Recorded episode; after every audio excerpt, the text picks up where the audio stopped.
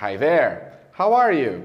Eu sou o Teacher Christian, este é o canal Doutor Inglês e você está assistindo o último episódio da série Diferenças entre o inglês americano e o britânico.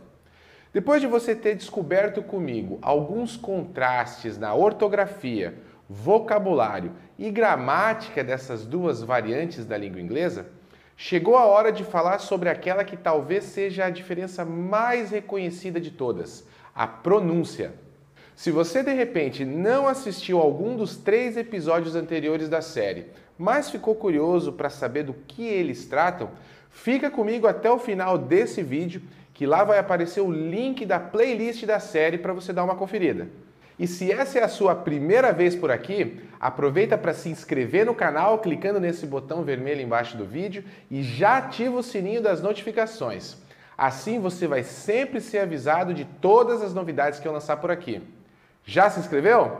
Então, chega de papo furado e vamos para o que interessa: as diferenças de pronúncia entre o inglês norte-americano e o britânico. Let's go?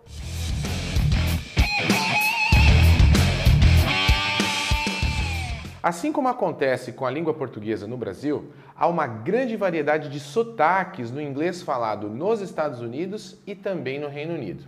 Porém, independentemente disso, existem algumas pronúncias que a gente pode chamar de pronúncias padrão nas duas variantes da língua. Vamos ver quais são elas? No inglês norte-americano, a letra R no final das palavras sempre é pronunciada. É possível perceber isso nas palavras car, jar e guitar. Prestou atenção?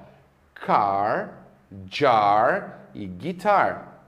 No entanto, no inglês britânico, a letra R do final das palavras nunca é pronunciada. Assim, uma pessoa do Reino Unido falaria essas mesmas palavras dessa forma aqui: car, jar, guitar. Percebeu a diferença? Ka, ja, guitar. Outra diferença interessante com relação à letra R é que a sua pronúncia é mais suave no inglês britânico quando ela aparece no meio de uma palavra. Dá uma olhada nesses exemplos aqui e como eles são pronunciados no inglês norte-americano e no inglês britânico. Hard, hard.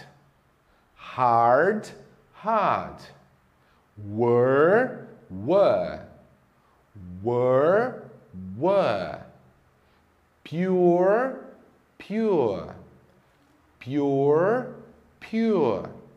Dá para perceber que no inglês britânico o R aparece bem lá no fundinho, enquanto no inglês norte-americano a pronúncia dele fica bem mais presente. Existe também uma distinção na pronúncia da letra A. No Reino Unido, ela é frequentemente pronunciada com o som A. Já nos Estados Unidos, ela geralmente tem o som E ou E. Olha só esses exemplos. After, after. After, after. Laugh, laugh. Laugh, laugh. Can't, can't can't, can't. E essas palavras aqui, como você acha que elas são pronunciadas? No inglês norte-americano, provavelmente elas vão soar assim: letter, native e writing, porque nos Estados Unidos a letra T geralmente é pronunciada com o som do nosso R, como na palavra laranja, laranja.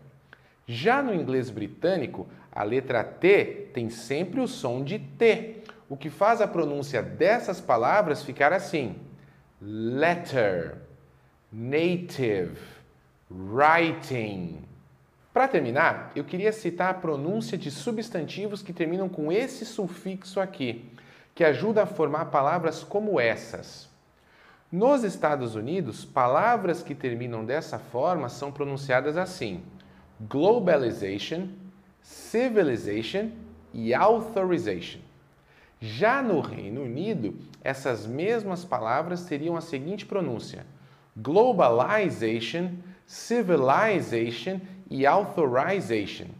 Como você pode ver nesse vídeo e também nos outros episódios da série, todas as diferenças que foram abordadas aqui não passam de perfumaria, ou seja, são pequenos detalhes que constituem a identidade da variante linguística, mas que não representam a sua essência.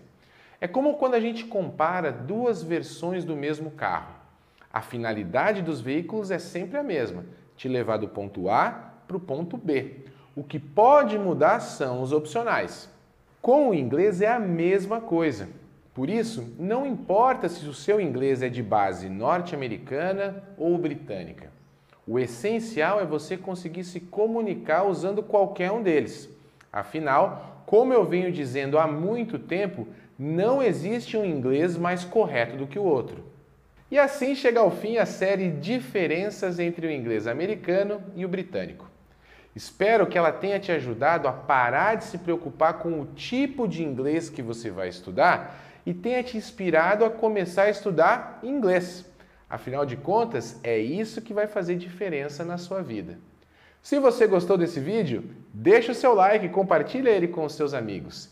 E não se esquece de seguir o Doutor Inglês no Instagram e de curtir as páginas do Teacher Christian no Facebook e no LinkedIn. Nos vemos no próximo vídeo aqui do canal. Vamos desvendar o inglês juntos? Hands on!